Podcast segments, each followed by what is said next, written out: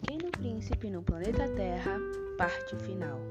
De repente a menina escutou. Natalie, Natalie, parecia a voz de sua mãe. Os dois se despediam e retornaram à Arca de Noé. A viagem de volta foi calma e ensolarada. Num certo momento, a arca diminuiu a velocidade e o gato, o gato pirata mostrou a todos diversos potes de ouro.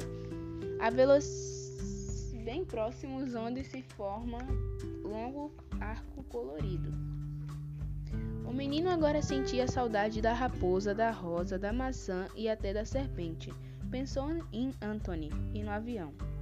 Lembrou-se de pedir a cartola ao Sr. Oz, o mágico, assim que voltasse na arca do tempo, pois com a cartola poderia também se tornar um mágico ou um mecânico. O pequeno príncipe lembrou-se da galinha e da zebra. Pensou em todos, inclusive no grande senhor. Mas ao retornar à superfície da terra, só encontrou o pé de maçã, que lhe falou. Todos voltaram para suas casas, a zebra e a galinha também. Antoine não quis mais o capacete de vidro e voltou feliz para o oceano. Realmente nem a Rosa nem Antoine estavam mais lá, porém o menino escutou. Parabéns, pequeno príncipe, agora nos encontraremos no País das Maravilhas. Você conseguiu continuar essa fábula, História da Terra da Maçã. O pequeno menino, com toda sua majestade de príncipe, olhou, olhou para um lado, para o outro, para frente e para trás.